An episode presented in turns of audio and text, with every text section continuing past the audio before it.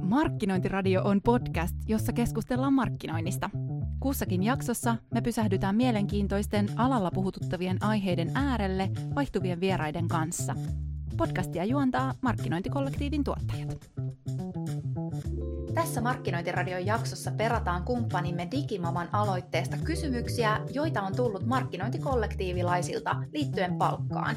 Saamme vastauksia toimialaliitto Erton puheenjohtajalta Juri Aaltoselta. Juri antaa vinkkejä ja erilaisia näkökulmia palkkaneuvotteluihin ja myös palkkatasa-arvoon liittyen.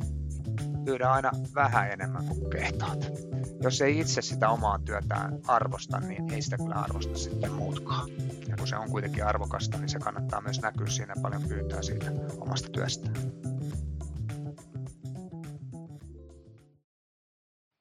Tervetuloa Markkinointiradion pariin. Sun kanssa täällä tänään Markkinointikollektiivin puolelta on Koiviston Sanna-Kaisa ja tänään me puhutaan markkinoinnin alan palkoista ja oman osaamisen hinnoittelusta ja siihen liittyvistä erinäisistä juridisistakin kysymyksistä onneksi mun ei tarvi olla täällä tästä yksin keskustelemassa, vaan, vaan meidän kumppani Digimama on lähettänyt toimihenkilöliitto Ertosta puheenjohtajansa Juri Aaltosen mun tänne vieraaksi. Lämpimästi tervetuloa Juri Markkinointiradioon. Joo, kiitoksia. Kiitoksia kutsusta, että mielelläni on mukana.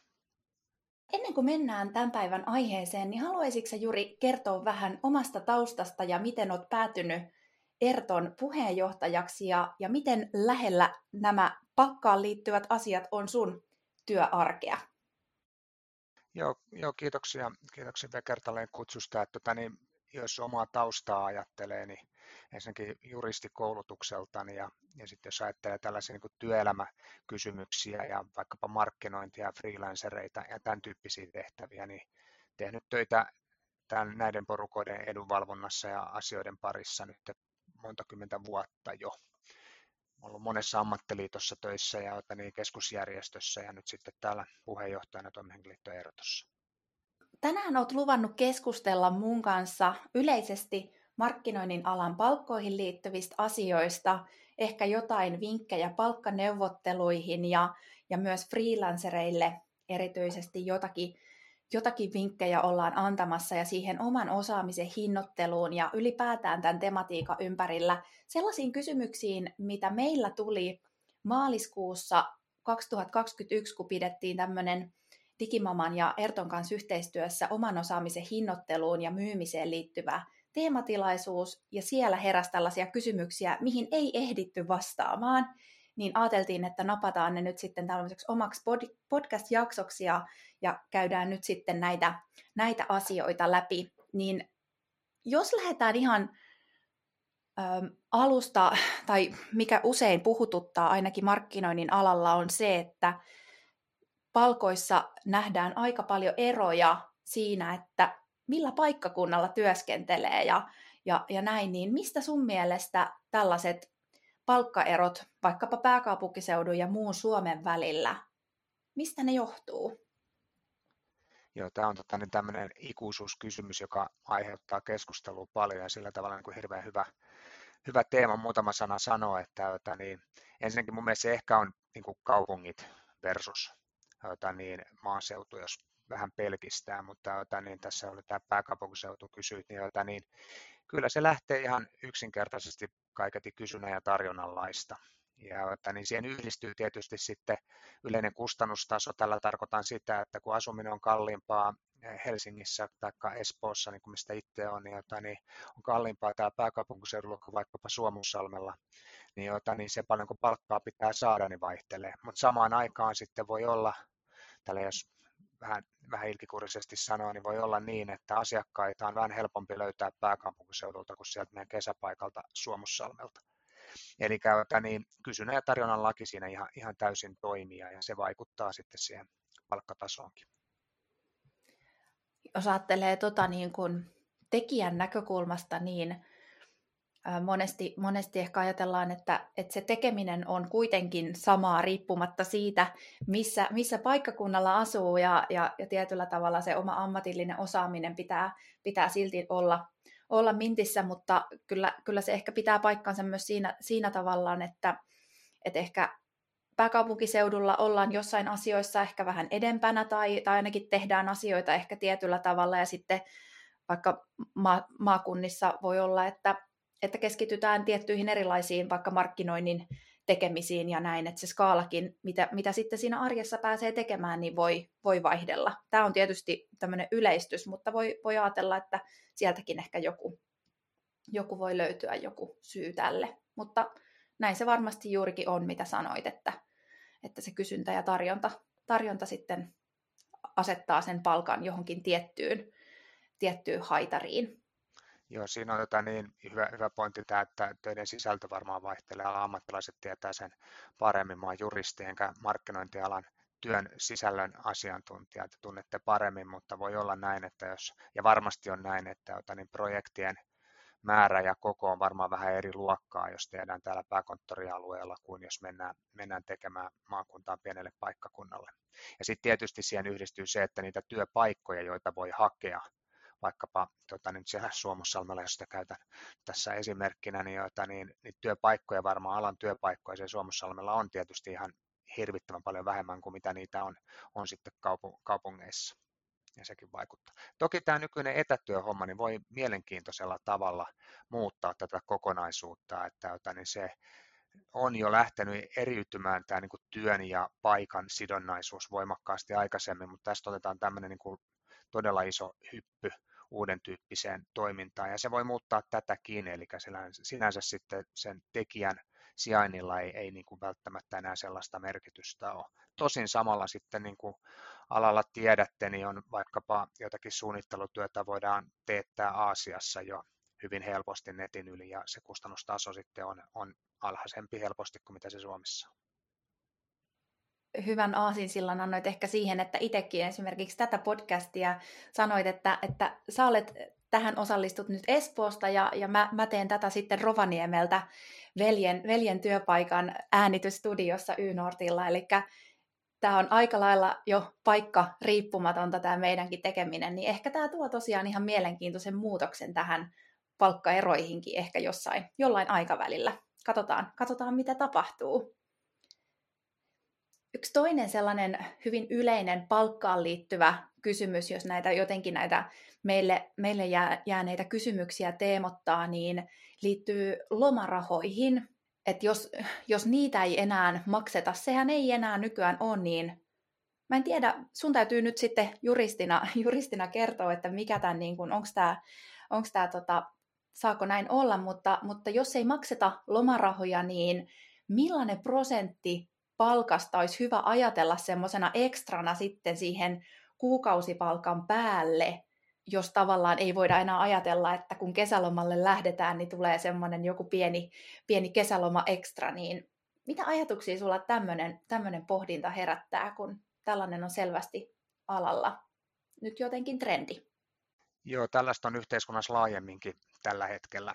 Erittäin hyvä, hyvä pointti. Ja tähän tietysti kun juristi on, niin voisi antaa kolme ja puolen tunnin selostuksen työoikeuden perusteista, mutta tota, niin, ehkä mennään vähän lyhyemmällä kaavalla. Eli tota, niin, tämä niin lomaraha, jota yleensä niin kuin lomalta paluurahaksi kutsutaan, jonka määrä nyt sitten on se puolet lomaajan palkasta käytännössä, niin sehän ei tule lainsäädännöstä laisinkaan.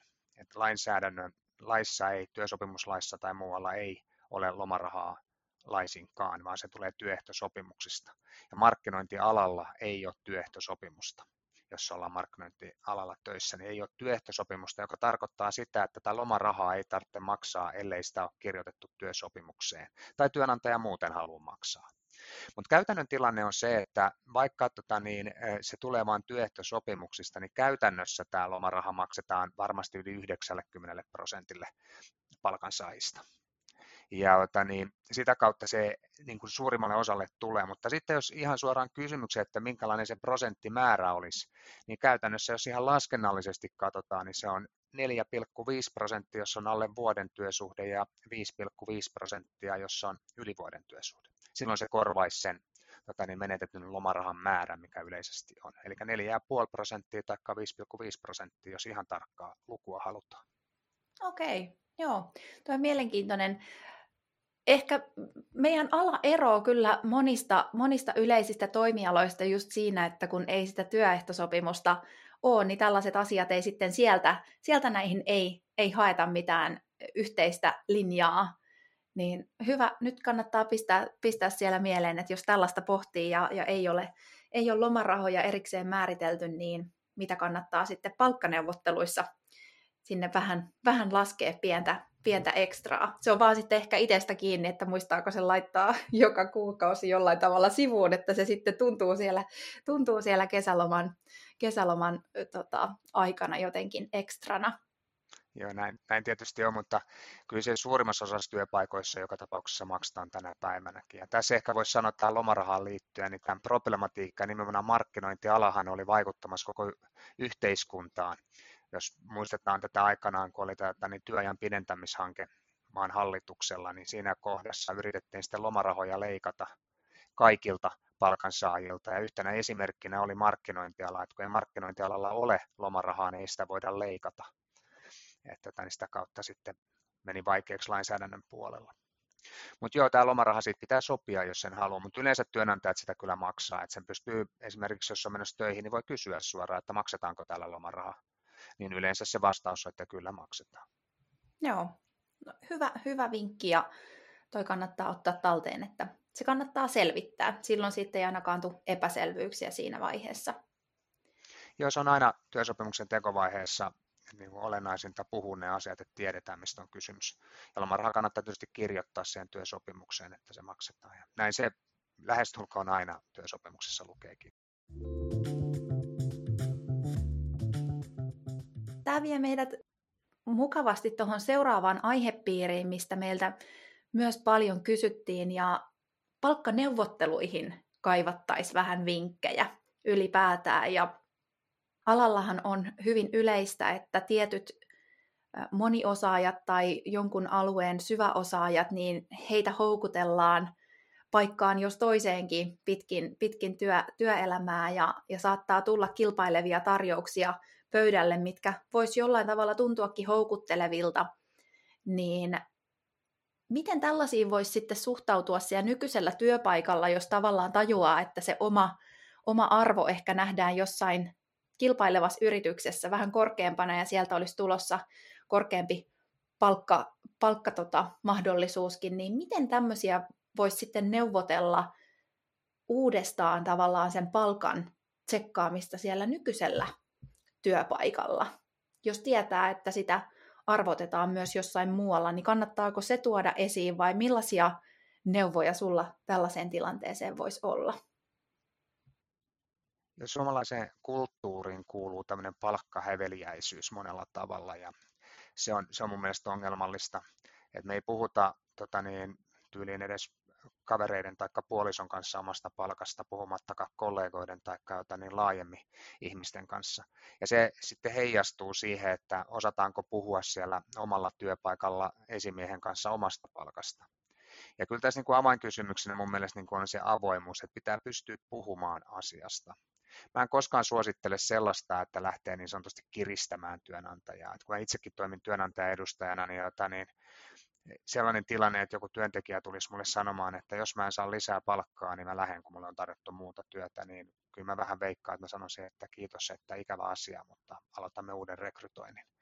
Eli käytä niin, että siinä pikkasen häveliäisyyttä kannattaa, kannattaa varmaan olla. Mutta se keskustelu on se mun mielestä kaiken A ja O. Ja jos oikeasti on niin, että omalla osaamisella tietää, että saa muualta parempaa palkkaa ja saa niitä työtarjouksia, niin kyllä mä niin kuin kehottaisin keskustelemaan siitä ja ottamaan esimiehen kanssa, no vaikkapa tekee sillä tavalla, että juttelee esimiehen kanssa, että olisiko meidän mahdollista jutella vähän tästä mun työskentelystä ja mun osaamisesta ja asiakaspalautteesta ja tämän tyyppisistä asioista ja palkastakin samalla. Ja kun se esimies sitten vaikkapa sanoo, että joo, no kyllähän sen käy, niin sitten laittaa Teams-kutsun tai mitä järjestelmää nyt käyttääkin ja kirjoittaa siihen kutsuun niin kuin aiheeksi ihan suoraan, että ota, niin tässä nyt jutellaan ota, niin työstä onnistumisesta, kehittymisestä, laskutuksesta ja myös palkasta.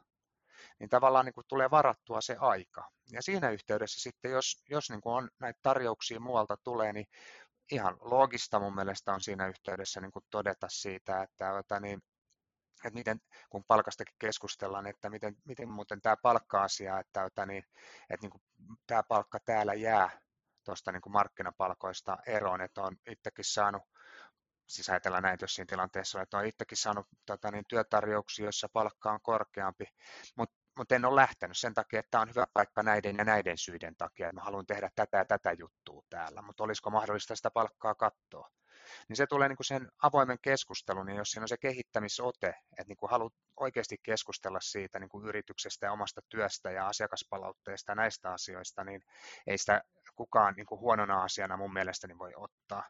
Ja sitä kautta pääsee siihen teemaan. Että jos koskaan ei sitä palkankorotusta pyydä, niin ei sitä kyllä läheskään aina saa. Eli kyllä siinä omaa aktiivisuutta tarvitsee monella työpaikalla tiedän sen monella työpaikalla niin, että se, joka eniten vaatii, niin se eniten saa.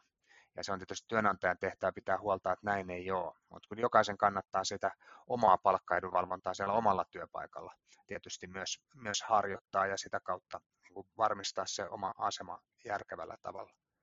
Sitten tämmöinen niin kuin ääri, ääripää oikeastaan, jos näin ajattelisi, on, on se, että jos nyt sitten, niin kuin nähdään Ertokin tekee näitä tota, niin palkkakyselyitä, niin nähdään, että palkka ei ole välttämättä noussut laisinkaan moneen moneen vuoteen. Niin, jota, niin jos kuitenkin kokee, että osaa työnsä ja markkinapalkat on korkeammat, niin voihan sitä sitten verrata vaikka ihan niin kuin yleiseen ansiokehitykseen.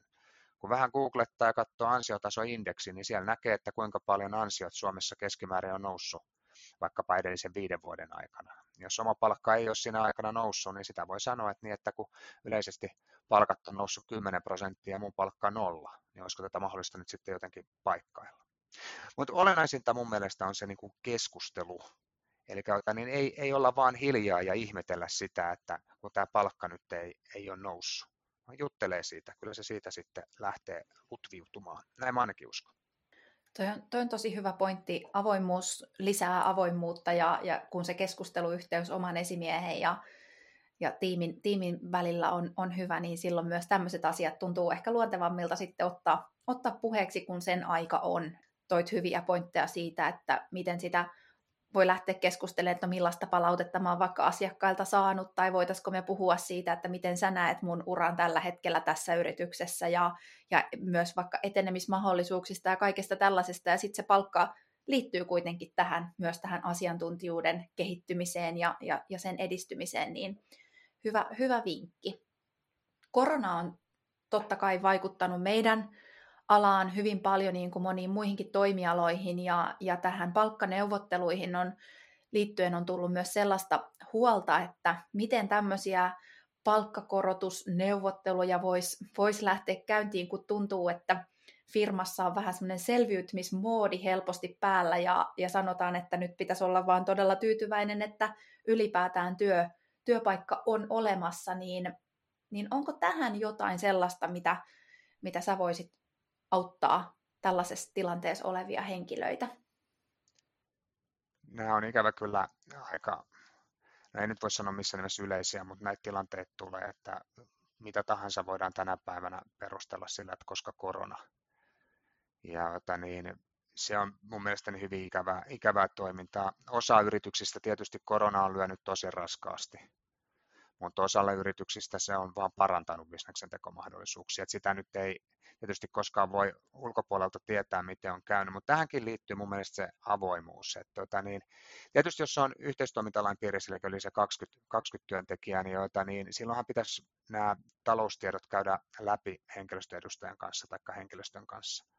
Ja jos, jos niin kun on tilanne, jossa jota, niin yrityksellä, kyllä henkilöstö yleensä tietää, meneekö hyvin vai huonosti, niin jos oikeasti ei mene huonosti, niin, jota, niin ainakin siinä tapauksessa varmaan muutenkin niin kuin kannattaisi niin kuin pyytää, että järjestettäisiin joku tilaisuus, jossa olisi koko henkilöstö taas niin kuin kehittämisen idealla. Että koko henkilöstö koolla ja siinä käydään läpi sitten yrityksen liiketoimintaa ja kehittämistä ja mikä se yrityksen strategia ja mihin suuntaan ollaan menossa ja millä tavalla yrityksellä on mennyt ja menee juuri nyt ja pitäisi mennä tulevaisuudessa. Et, et tässäkin niin saada se fakta, fakta esille. Sitten tietysti jos yritys on niin sanotusti kanttu veikunnossa, niin tuskin siellä kauheasti palkankorotusvaraa on.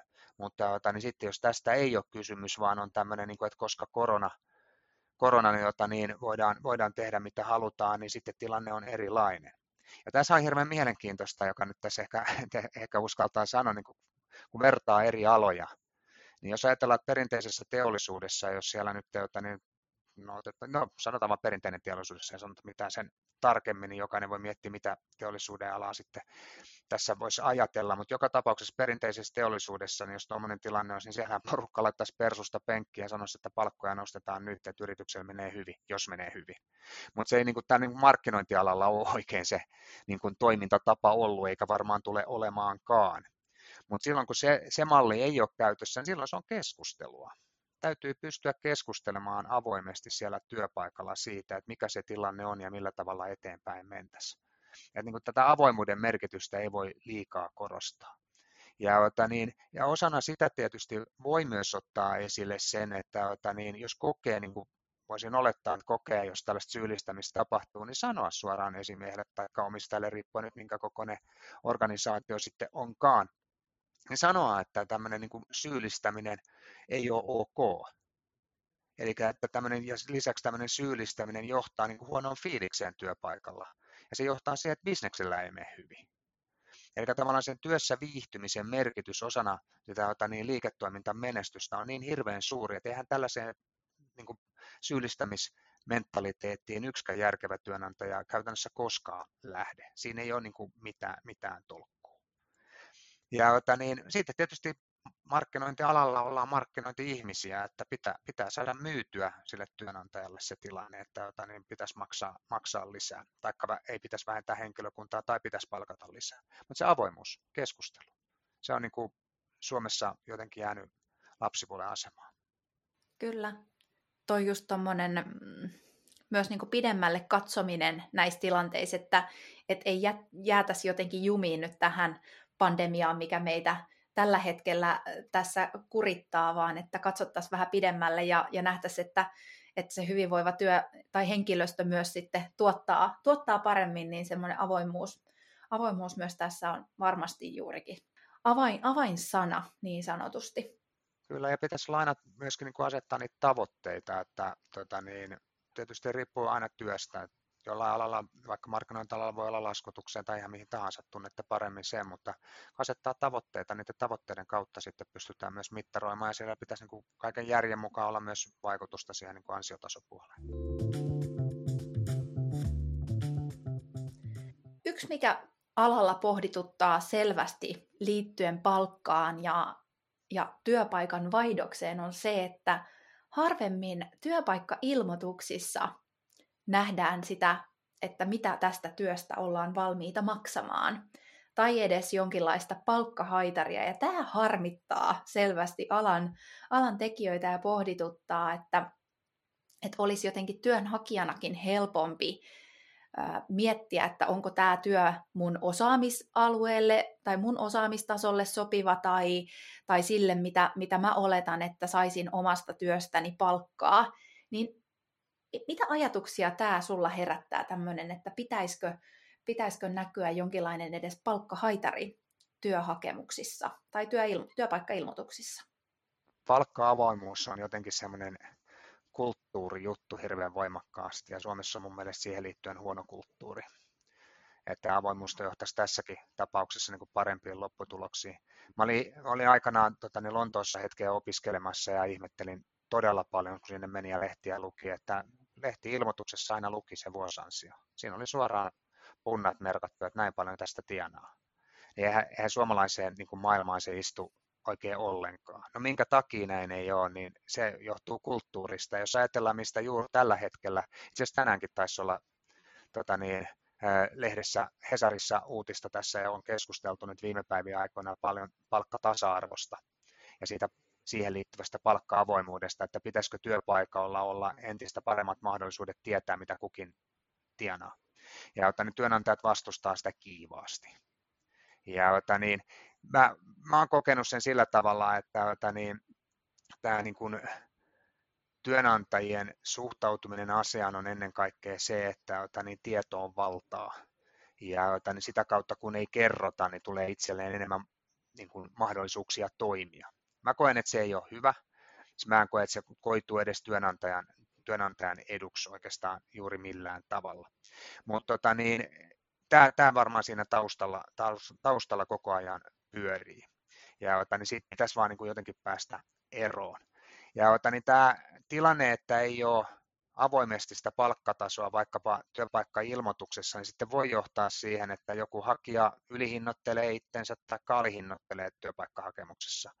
Ja ne on tietysti ikäviä tilanteita. Että, tota, niin, itsekin olen tota, niin, rekrytointeja tehnyt, niin kyllä jos joku hinnoittelee itsensä rajusti yli, niin ei se niin kuin jatkoon pääse.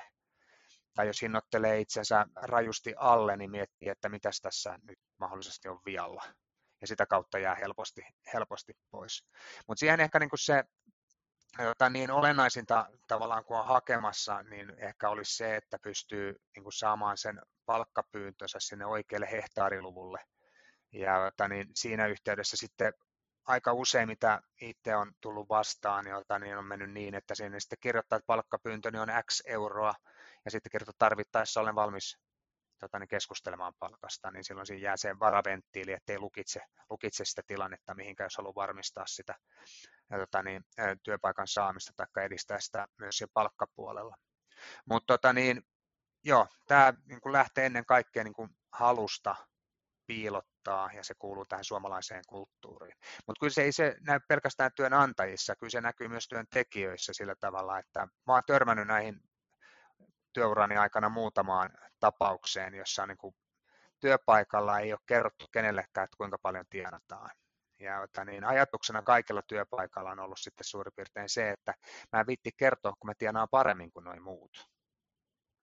Ja tota, niin sitten ne on kateellisia. Niin mulla on ollut parikin tällaista tapausta, jossa on parikymmentä vuotta ollut talossa töissä, eikä ole kertonut omaa palkkaansa kenellekään, kun on ajatellut, että tienaa paremmin. Ja sitten jossain välissä saakin tietää, että tienaa huonommin kuin kaikki muut. Niin se on meinaan ollut näille ihmisille, se on muutama kerran on törmännyt tähän, niin se on ollut ihan hirveä henkinen isku. Että on tehnyt niin kuin talossa töitä vuosikymmeniä ja luullut tienaamansa talossa hyvin ja huomaa sitten, että on siellä pahnan pohjimaisena suurin piirtein. Ja tämä johtaa tämä niin kuin, niin kuin salailukulttuuri, mutta tässäkin, näissäkin tapauksissa, nämä pari tapausta, mitä minulla on ollut, niin sen taustalla on ollut se, että itse ei ole halunnut kertoa. Et mä väitän, että tämä palkka-avoimuus olisi työnantajille hyvä ja se olisi työntekijöille hyvä. Se johtaa myös tasa-arvoiseen ja reiluun palkkaukseen, perusteltuun palkkaukseen. Ja se ei tarkoita tasapalkkausta. Se pitää aina olla niin, että, niin, mitä paremmin tekee, niitä paremmin oikeus saada palkkaakin. Mutta se pitäisi olla avoimesti järkevät perustelut sille, että millä palkkatasolla nyt kukin sitä työtään tekee. Mutta näissä niin työpaikan hakemistilanteissa tietysti kannattaa, niin kun, jos ei jos ei käy keskustelua kollegoiden kanssa, jota tietysti kannattaa käydä myös palkasta, niin, jota, niin sitten on palkkatilastoja ja palkkakyselyjä, mitä mekin julkaistaan ja näin poispäin, että että niistä katsoo sitten, että millä, millä palkkatasolla mitäkin tehtävää tehdään. Tällä systeemillä suurin piirtein menee. Joo, hyviä, tosi hyviä pointteja ja itse jään jotenkin miettiin sitä, että, että mitä avoimempia me tästäkin oltaisiin, niitä vähemmän siitä ylipäätään tulisi tapu ja jos ajatellaan työpaikkailmoituksia, niin niissä kuitenkin kerrotaan myös aina usein paljon sitä, että mitä sinulta vaaditaan, millaista osaamista. Toivottavasti myös kerrottaisiin vähän sitä, että mistä se arki koostuu, millaisia työtehtäviä siihen liittyy. Niin jos siinä kerrottaisiin myös se edes palkkahaitari, niin olisi ehkä helpompi itselleenkin ajatella, että okei, olenko mä valmis investoimaan mun aikaa tällaisella korvauksella tällaisiin tehtäviin. Ja jotenkin, että, että löytyykö niistä se tasapaino, mikä mun työelämästä tekee mieluisaa itselle ja, ja merkityksellistä ja, ja mielekästä, niin kyllä, kyllä se ainakin itteen helpottaisi kovasti. Ja kun paljon alan avoimia työpaikkoja katsoo, niin, niin tota, kyllä itse ainakin toivoisin, että sieltä jonkinlainen haitari löytyisi, koska kyllä se usein on tiedossa siinä vaiheessa, kun ihmistä uutta ihmistä aletaan rekrytoimaan, että paljonko meillä on varaa tähän, tähän laittaa, millaisella budjetilla me ollaan tämmöistä osaamista valmiita ottamaan talon sisälle. Niin jos sen edes kertoisi jonkinlaisella haitarilla, että työkokemuksesta ja, ja työn laajuudesta riippuen, niin tämä jollekin tälle akselille se asettuu. Niin siinähän jo sitten tietää, että okei, meneekö se mun oma arvostus sille mun ajalle jollekin tälle välille vai ei. Niin siinä säästyttäisiin monelta turhalta työhakemukselta ja toisaalta sitten työ, työnantajan päässä niin tiedettäisiin, että okei, tämä henkilö on niin kuin hyväksynyt, että johonkin tähän välille se sitten tulisi. Joo, mä olen täsmälleen, täsmälleen samaa mieltä. Ja että, niin tietysti markkinointialalla vielä, kun ei ole työehtosopimusta, niin se on vaikeampaa. Jos on työehtosopimus, niin se kertoo sen ansiotason tason suurin piirtein, sen pystyy sieltä katsomaan. Mutta että, niin kun markkinointialalla ei ole, niin se ei siellä toimi silloin. Kyllä. Mutta avoimuutta siis tähänkin. Kyllä. Toivomme lisää. Meidän alalla työtehtävät ja työvastuut saattaa hyvin paljon vaihdella siitä riippuen, että missä on töissä, onko vaikka toimistopuolella tai sitten in-house-tiimissä ja onko sielläkin vaikka tiimin koko yhdestä henkilöstä 20 tai jopa, jopa sen yli. Eli hyvin erilaisia työ, työuria ja, ja työarkia meidän alalla markkinoinnissa löytyy, niin meille on tullut ihan tämmöinen hyvin spesifi kysymys myös siitä, että, että jos työskentelee samassa tehtävässä, mutta on sen verran pieni yritys, että työskentelee sekä tämän yrityksen emoyhtiölle että sitten tytäryhtiölle ja hoitaa tavallaan kahden yrityksen markkinointia, niin onko tällaisessa tilanteessa oikeutta pyytää suurempaa palkkaa, kun tekee tavallaan kahden, kahden ihmisen työt tietyllä tavalla karrikoidusti. Niin millaisia ajatuksia sulla tästä herää? No se, se tietysti on niin, että jota, niin aina on oikeus pyytää lisää palkkaa, että jota, niin sitä, sitä oikeutta ei voi, ei voi pois, pois viedä, mutta jota, niin sit jos ajattelee tätä argumenttia, mikä, jota, niin, että jos tekee niin kuin, vaikka jota, niin, emo- ja tytäryhtiön markkinoinnista tai vastaa niistä kummasta kiinni, jota, niin se ei itsessään ehkä, ehkä niin kuin kuulosta maailman parhaalta perustelulta, vaikka niin kuin joku sanoisi, että ei ihan huono. Mutta jota, niin, siis olennaista ehkä siinä on se, että lisääkö se työn vaativuutta vai eikö se lisää ja riittääkö työaika vai eikö se riitä. Niin kuin ihan karrikoiden, jos sanoisi, niin työnantaja ostaa sen tyyli 40 tuntia viikossa ja sopii maksavansa siitä jonkun, jonkun tietyn summan. Ja että niin, jos sen työn saa tehtyä siinä ajassa, niin silloin se summa, mitä siitä on sovittu, niin lähtökohtaisesti on ok. Tietysti on tota niin, niin, että tota niin, työsuhteen aikana on työn sisältö voinut muuttua. Ja tota, niin jos se työ nyt sitten muuttuu vaativammaksi, ja sitä tulee sitä kautta niin kuin lisää, että menee enemmän niin kuin, melkein niin kuin urakkapuolelle, niin toki silloin jota, niin on hyvä argumentti ja hyvä, hyvä paikka käydä keskustelua siitä, että pitäisikö sen, sitä palkkaakin tarkastella. Mutta tosiaan mun mielestä niin kuin itsessään se, että hoitaa vaikka emo- ja tytäryhtiön markkinointikokonaisuuksia, niin ei sellaisenaan ole mikään niin kuin erityinen syy saada lisää, lisää palkkaa. Mutta saa sitä argumenttia käyttää, mutta mä en kokisi sitä itsessään sellaisena.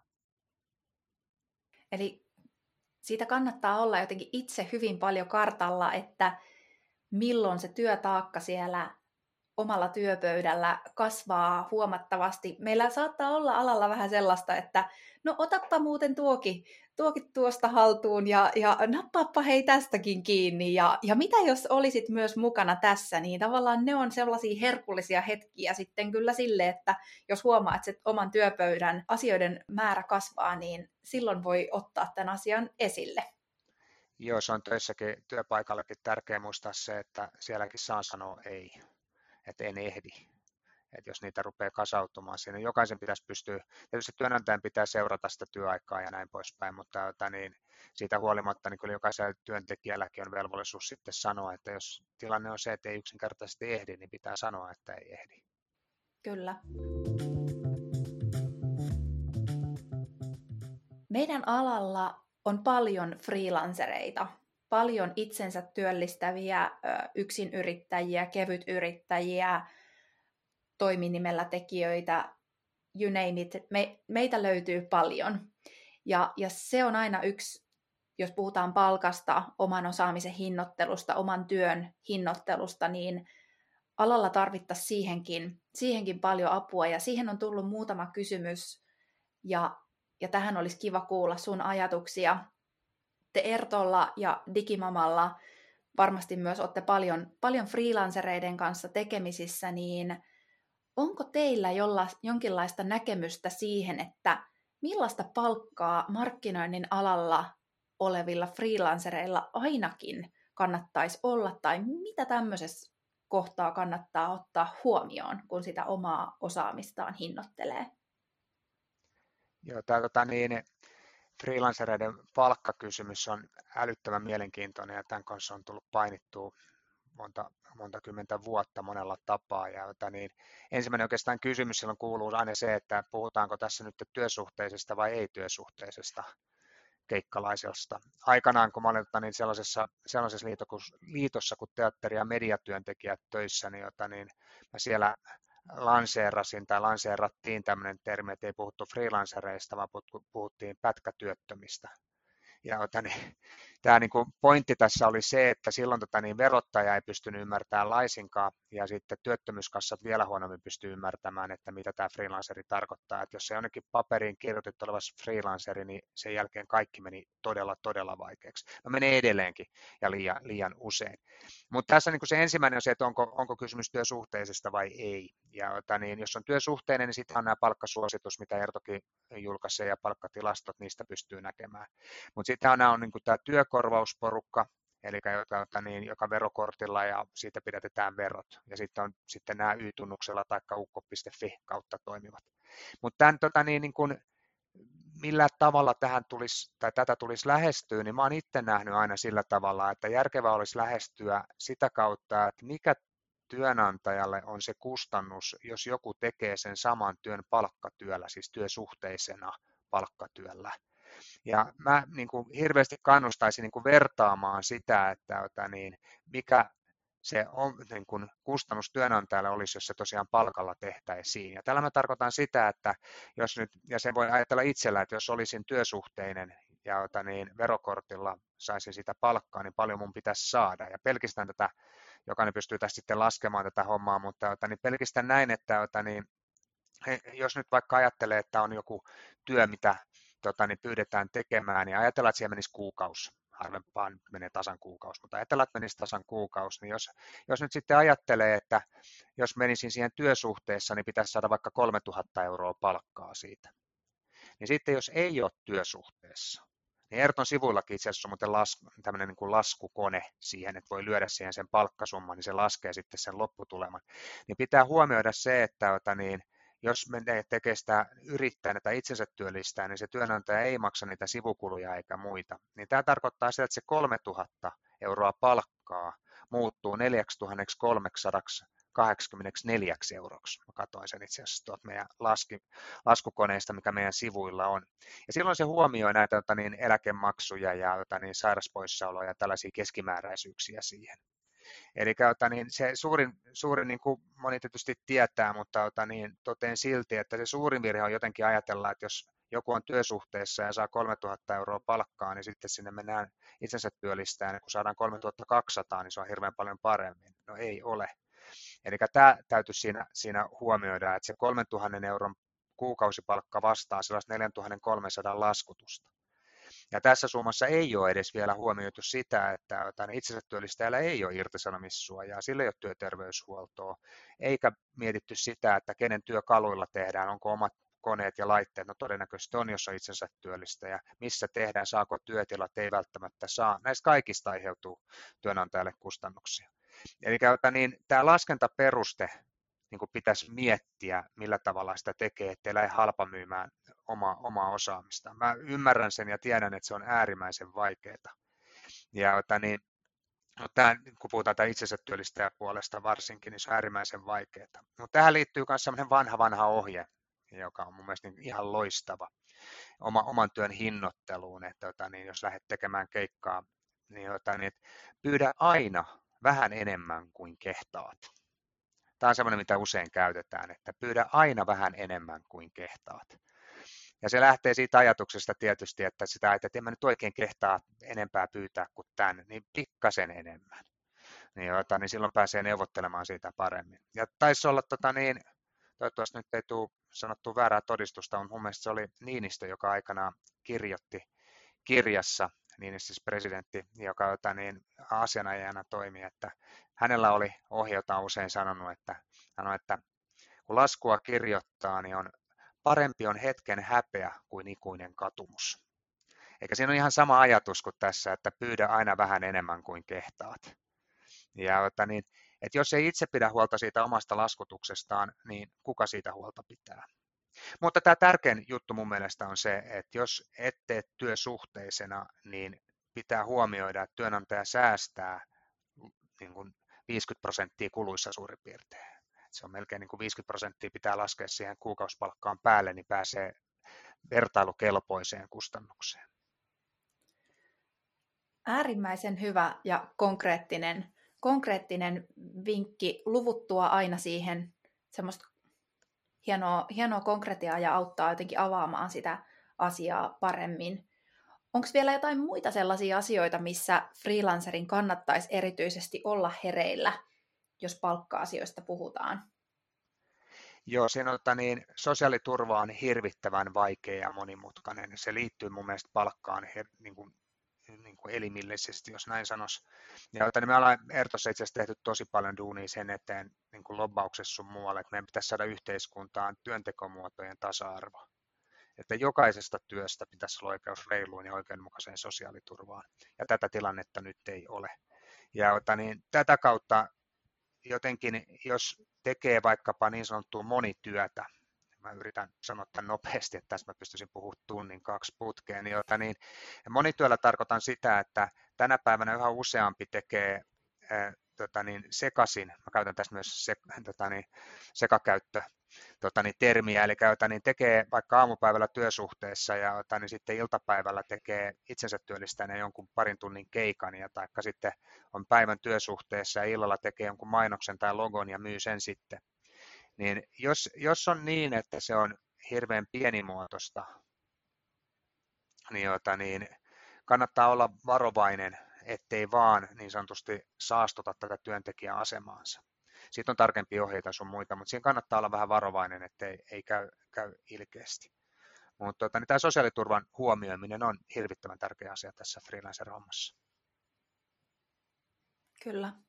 Toivottavasti nyt kaikki, kaikki, jotka itseänsä työllistää ja, tai pohtii sitä, niin ottaa tästä hyvät notesit mukaan. Kiitos Juri, nämä on todella, todella tärkeitä aiheita ja ehkä semmoisia, mitkä helposti siinä arjen tekemisessä unohtuu, kun niin kuin puhuttiin tässä jo aikaisemminkin, niin pöydällä on usein hyvin paljon asioita ja ehkä oma sosiaaliturva ei ole kuitenkaan esimerkiksi sellainen, mitä ensimmäisenä miettii.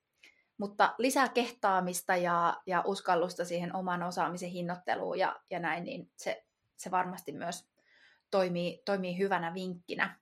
Ehkä vielä tuohon osa, oman osaamisen hinnoitteluun, niin tämmöinen kysymys, mikä täältä nousee, nousee esiin ja olisi kiva kiva vielä ehkä palata hieman tuohon, niin kun puhuttiin näistä palkkatoiveista ja, ja työpaikkailmoituksissa näkyvistä niin kuin suosituksista tai, tai haitareista, että millä, millä palkkaa voidaan maksaa, niin täällä on joku pohtinut sitä, että usein tuntuu, että liian korkea palkkatoive hakemuksessa jo rajaa suoraan haastattelujen ulkopuolelle, Eli, eli kannattaisiko sitten kuitenkin ehkä hinnoitella itsensä alas ja tuoda haastattelus esis, esille sitä, että voisiko tämmöistä palkasta käydä sitten keskustelua vaikka jonkun tietyn ajanjakson jälkeen, niin mitä sä tämmöiseen, tämmöiseen antaisit vinkkejä? Tästä ehkä vähän jo puhuttiinkin, mutta, mutta ehkä nousee vielä semmoisena tärkeänä kysymyksenä kuitenkin.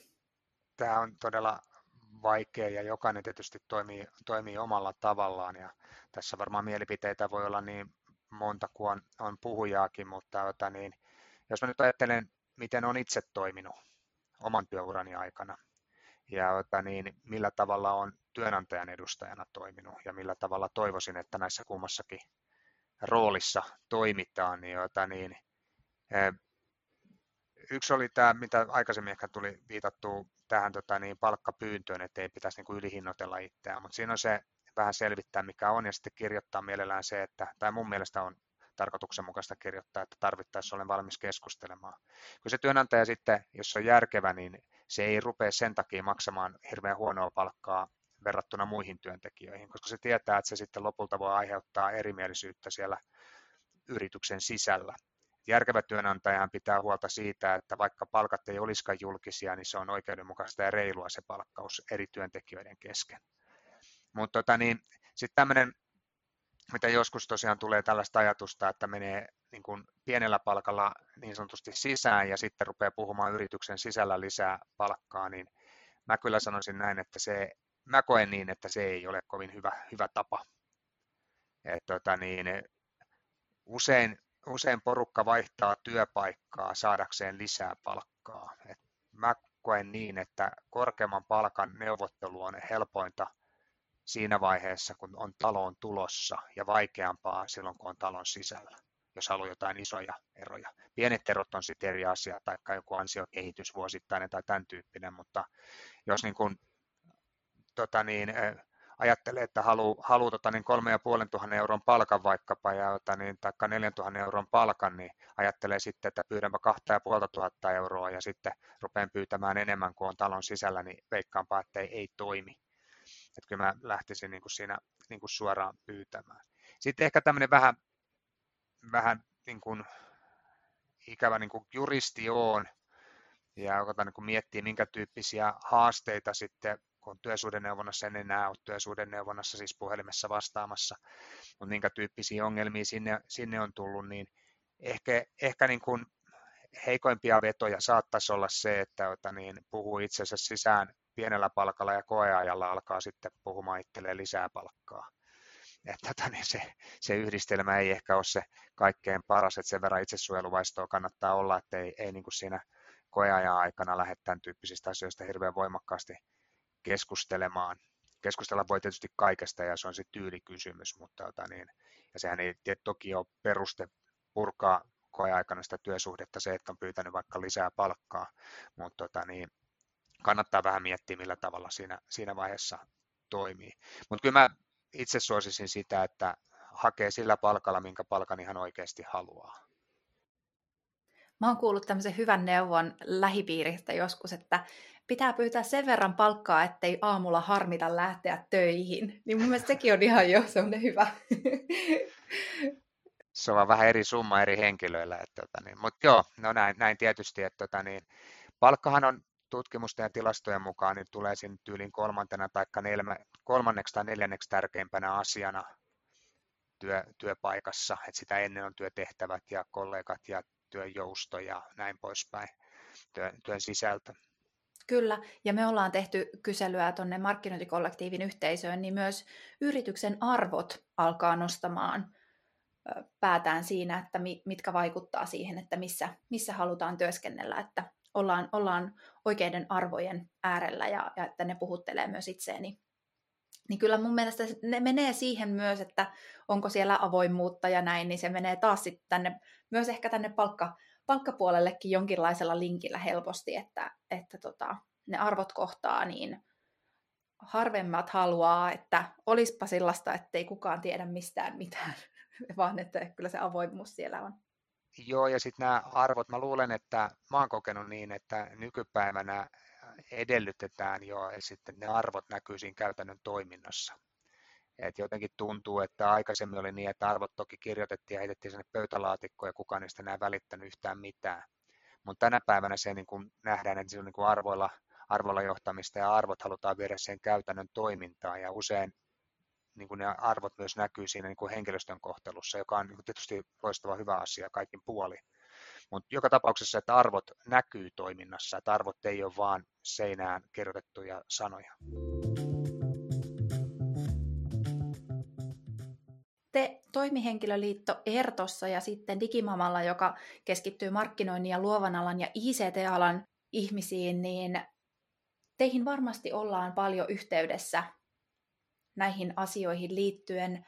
Haluaisitko listata vielä meille muutamia vaikka sellaisia yleisimpiä liiton juristilta tai liiton juristille tulevia kysymyksiä, että millaisissa asioissa teihin ollaan sitten tämän tiimoilta yhteydessä Joo, tota niin, näitä, on, näitä on hyvä luetella. Meillähän on niin, että työsuhdeneuvontaan tulee tota niin, onko se 4000 puhelua vuodessa ja sähköposteja saman verran ja tota niin, niin poispäin. Mutta tota niin, jos ajatellaan, minkä tyyppisiä kysymyksiä meille työsuhdeneuvontaan tulee, niin, tota niin meidän voisi oikeastaan jakaa juristeille tulee, niin voisi oikeastaan jakaa kahteen, kahteen osastoon. Että on tämä niin kurjuusosasto ja sitten on vähän semmoinen iloisempi osasto. Ja niin juristithan usein niin kuin elää muiden ihmisten kurjuudesta. Jos näin uskaltaisi sanoa, mä olen itse juristi, niin mä saan morkata lakimiehiä ihan niin paljon kuin mua huvittaa. Se on aina niin kuin, jokainen ammattihan saa haukkua itseään ja omaa ammattiaan, mutta ota, niin ei muiden. Mutta kuitenkin niin, ota, niin tämä kurjuusosasto, itse asiassa muuten täytyy sanoa, että kun tulin ammattiliittoon töihin, niin ensimmäisessä haastattelussa mut kysyttiin, että minkä takia mä en ruvennut niin kuin normaali niin kuin lakitoimistojuristiksi. Mä totesin siihen, että, että niin mä en halua elää ihmisten kaikkein suurimmilla kurjuuden aiheilla, eli perinnöillä ja huoltajuuskiistoilla. No joo, mutta tota niin, ammattiliittojen tämä tota niin, kurjuusosasto, mitä juristeille tulee, niin käytännössä on irtisanomiset ja YT-neuvottelut. Ne liittyy, että mitä voiko irtisanoa vai eikö voi irtisanoa ja mitä asioita siihen liittyy. Siinä voi tulla sitten myös niin kuin neuvontaa, että pitää muistaa ilmoittautua työnhakijaksi, on työsuhde päättymässä, mahdollisesti mennään oikeuteen ja näin poispäin, jos yhdessä niin päätetään. Ja tämä on niin kuin se kurjuusosasto. Sitten vähän semmoinen iloisempi osasto, jos näin sanoisi, jotka liittyy kuitenkin juridiikkaan, niin on sitten työsuhteen vaihtaminen. Et meille tulee paljon puheluita siitä, että on nyt hakenut uutta työpaikkaa ja tota, niin, taikka saanut uuden työpaikan ja tota, niin näihin tilanteisiin liittyen sitten esimerkiksi, että saako mennä uuteen työpaikkaan, tarkoittaa käytännössä kilpailukieltosopimuksia, jotka on hirveän yleisiä nykyään. Niitä me tarkastetaan, joka liittyy markkinointialaan aika paljonkin. Me tarkastetaan tota, niin niitä vähän väliä, että tota, niin, niin kuin olemassa olevan työsopimuksen kilpailukieltoa ja sen laillisuutta, eli että onko se sitova vai eikö se ole, ja jos se on sitova, niin estääkö se siirtymisen johonkin toiseen yritykseen palkkalistoille, tai oman yrityksen, estääkö oman yrityksen perustamisen. Nämä on niin hyvin, hyvin yleisiä. Sitten meillä on tota niin, pikkuhiljaa enemmän ja enemmän nostaa, nostaa niin sanotusti suosiotaan meidän tota niin, tämmöinen Meillä on tämmöinen 24 tunnin arkitakuu työsopimusten tarkastamiseen. Meidän netissä voi tota niin, lähettää meille sellainen lomake, niin, jota, niin siellä laittaa liitteeksi työsopimuksen, niin 24 tunnissa arkena, 24 tunnissa meiltä saa vastauksen, onko se ok vai ei meidän mielestä. Eli jota, niin sitä kautta tulee tarkastettua, että ei laita nimeä johonkin ihan höpö, höpö paperiin. Ja jota, niin, sellainen juristin ohjehan on aina, että jos, jos tarjotaan sopimusta eikä saa sitä miettiä, niin sitä ei missään nimessä pidä allekirjoittaa. Eli jos sulle jossain työhaastattelussa tai jossain yhteydessä tarjotaan työsopimuksesta ja sanotaan, että tuohon nimi, niin, jota, niin jos siinä kysyy, että sopiiko, että tutkin tätä vähän ja palaan huomenna asiaan, jos vastaus on, että ei, ei käy, niin siinä vaiheessa kannattaa ehdottomasti todeta, että no kiitos, ei kiitos. Että tota, niin se pitää saada mukaan tutustuttavaksi. Ja meillä tosiaan näitä tarkastetaan koko ajan ja ne saa meiltä se 24 tunnissa. Voi toki soittaakin työsuuden neuvontaa.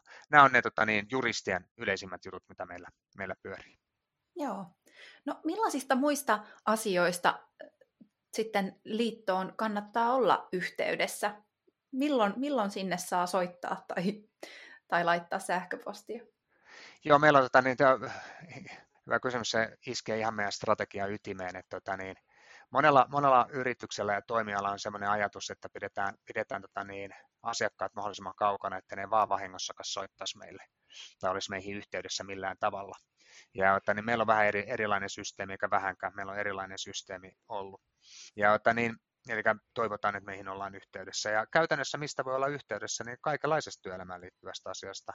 Meillä on myös tota, niin, koulutuksia, järjestetään hirveän paljon, Digimamalla on tota, niin, koulutuksia, jos jonkinmoisia koko ajan pyörii, ne toki näkee netistä ja voi sieltä ilmoittautua ja näin poispäin. Eli tämän tyyppisiä. Meillä on sitten työs, työsuhteen vaihtamiskoulutusta, CV-tekoa ja näin poispäin, että koulutuksia löytyy myös sen tyyppisiä.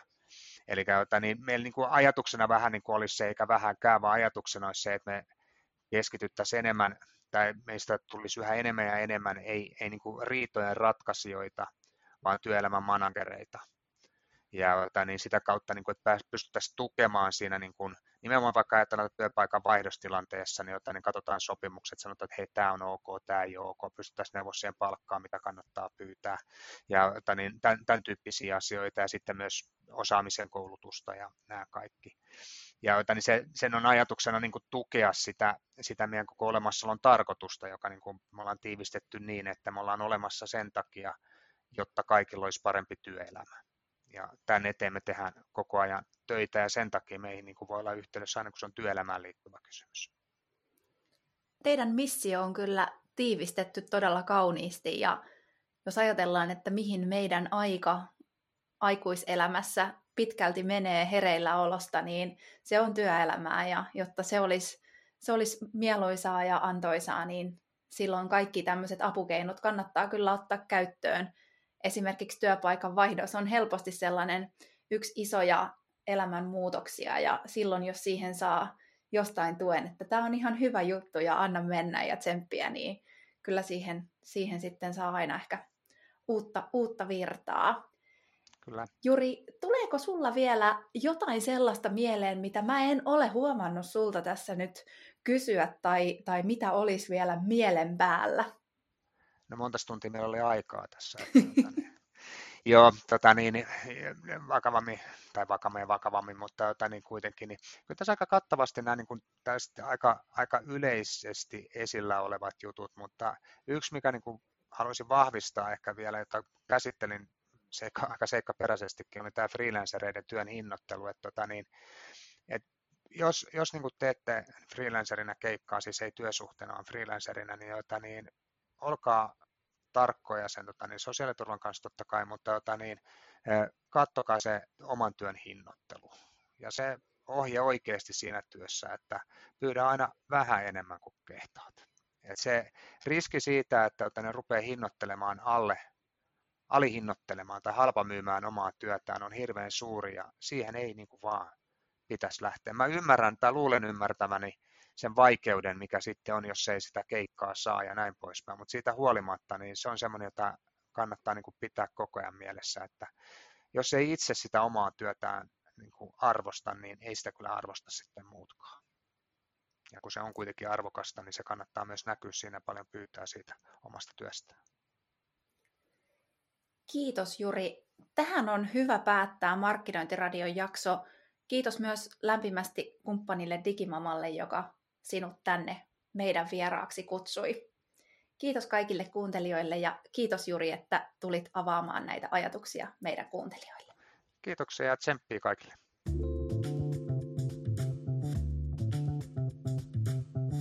Jaksossa mainitun Digimaman, Erton ja markkinointikollektiivin oman osaamisen hinnoittelu ja myyminen teematilaisuuden tallenteen löydät markkinointikollektiivin YouTube-kanavalta. Tallenteesta löydät myös Erton palkkasuosituksen.